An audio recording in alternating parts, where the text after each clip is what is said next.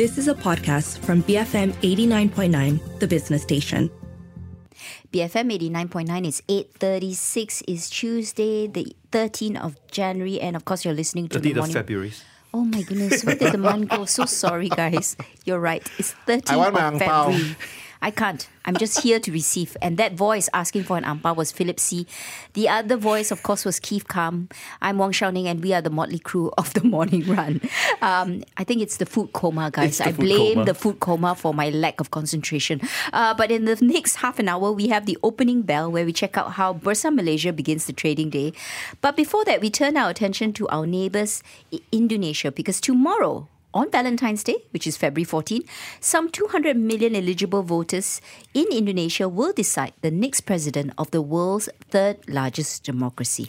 Over the weekend, early voting was held in five cities across Malaysia for registered Indonesian voters residing here, including at the World Trade Center in Kuala Lumpur, where over 200,000 voters cast their ballots. These elections will determine who succeeds the popular President Joko Widodo, who is barred from running after serving two terms as head of state.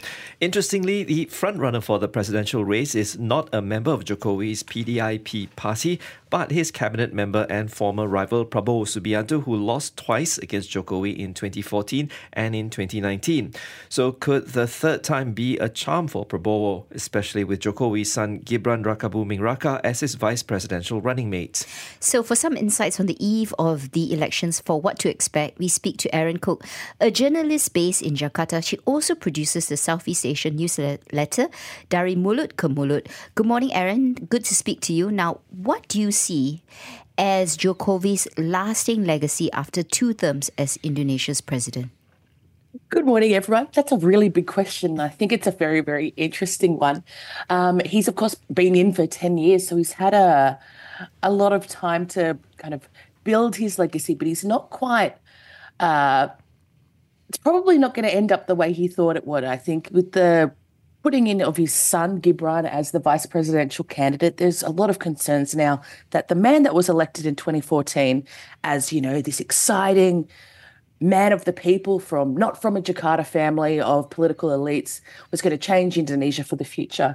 And he's he's come in, he has done a lot of changes, a lot of important, you know, infrastructure and policy reforms, but he hasn't changed the political elite at all and he's just become part of it. And I think that in the long term is, is going to be his real legacy.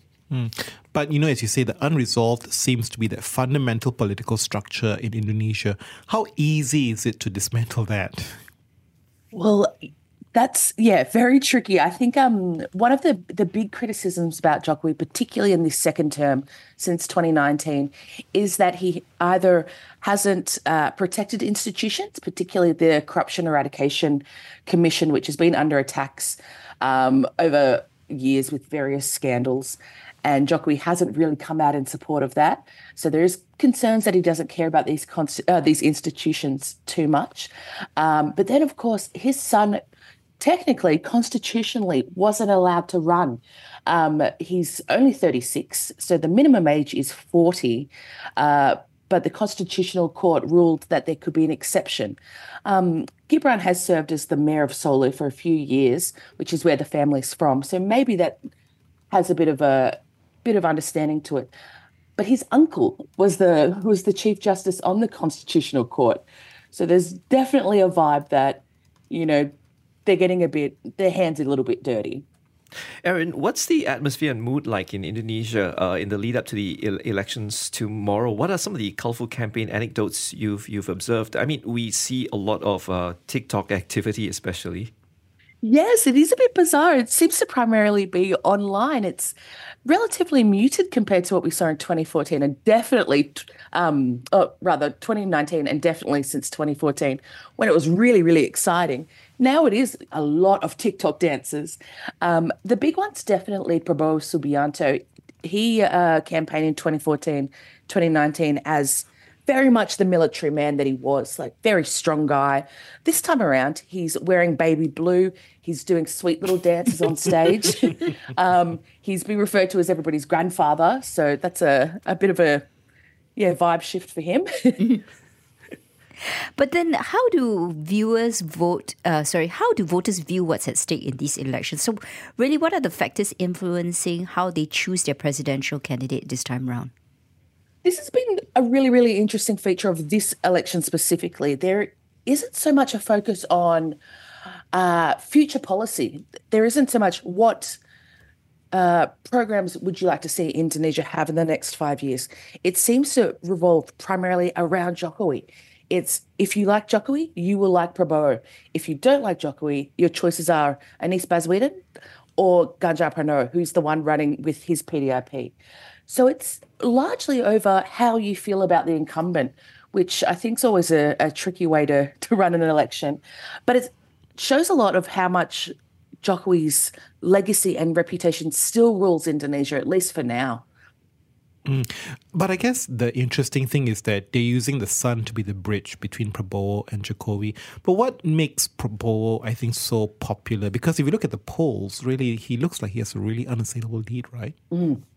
Yes, yeah. I was just talking about this last night with some friends. This time a year ago, Prabowo was so far behind. Mm. Um, it looked almost a little bit sad, I think, to to see him run for a third time. But he has just surged and surged and surged, and a lot of that is the the Gibran effect, the the effective nod from Jokowi. Um, but there's also a throughout all polling, we are seeing a lot of support amongst young Indonesians, so millennials and Gen Zs, and they often report. Uh, it's his time. That's what they're saying. He he's tried. He's tried again. He's he's been there, trying to get uh, to the presidency. And there's this view that you know maybe he deserves it because he has tried so much. Um, the presidential race, from what I see, it's unlikely to go off into a runoff with mm. Prabowo likely winning. But what could what uh, what could change uh, the situation that might actually see a, a, a runoff? Yeah, I, I think that's a very, very good question. I think um, I don't know anybody confident to say that it's definitely not going to be a runoff, but no one's going to be surprised if Prabowo does win it in one round. Um, I'm not too sure what happens in a runoff. Like we know structurally what happens, but this hasn't happened in Indonesia's post-Reformasi era. It's always been, you know, two candidates or someone being so far ahead that you know, it was one in one round. So we're looking at likely Anies Baswedan, who is a former mayor, uh, governor of Jakarta, as well as a former minister in Jokowi's cabinet, but very much not a friend of Jokowi anymore.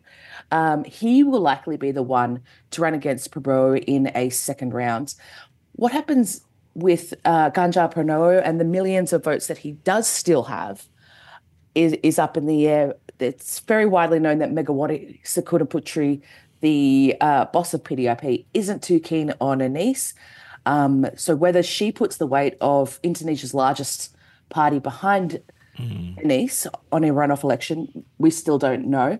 But it'll definitely be very dramatic. Mm.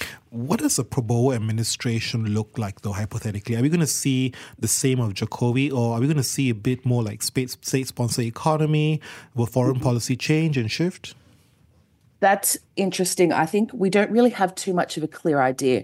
I think we will initially see a, a continuation of a lot of Jokowi's ideas um, and initiatives, uh, but in the long term, Prabowo is not going to need to give Jokowi these sorts of Jews anymore, and then he'll become a much, much more independent leader. And he's, of course, quite a an independent guy to begin mm. with. Um, I think as defense minister, we've seen him be uh, kind of exactly what we'd imagine him to be quite tough talking, um, uh, far more interested in, uh, more nationalistic, yeah, really, at the end of the day. And it'd be interesting to see how that would play out across various portfolios rather than just defense when that is the name of the game. I think we can expect uh, a lot more foreign investment, uh, a lot more of initiatives there. Um, but Prabowo is such an enigma. He's easy, easy to turn on on a dime over nothing. So I think that's a a good question, and we'll have to see how it plays out. All right. Thank you very much for your time. There's Erin Cook, journalist based in Jakarta, uh, telling us what she expects from the Indonesian election. Slightly, Prabowo is going to win on February 14. I think initially there were thoughts that, oh, there'll be a runoff and then another voting, another round of votes will take place in June, but it doesn't look like to be the case based on the last polls done.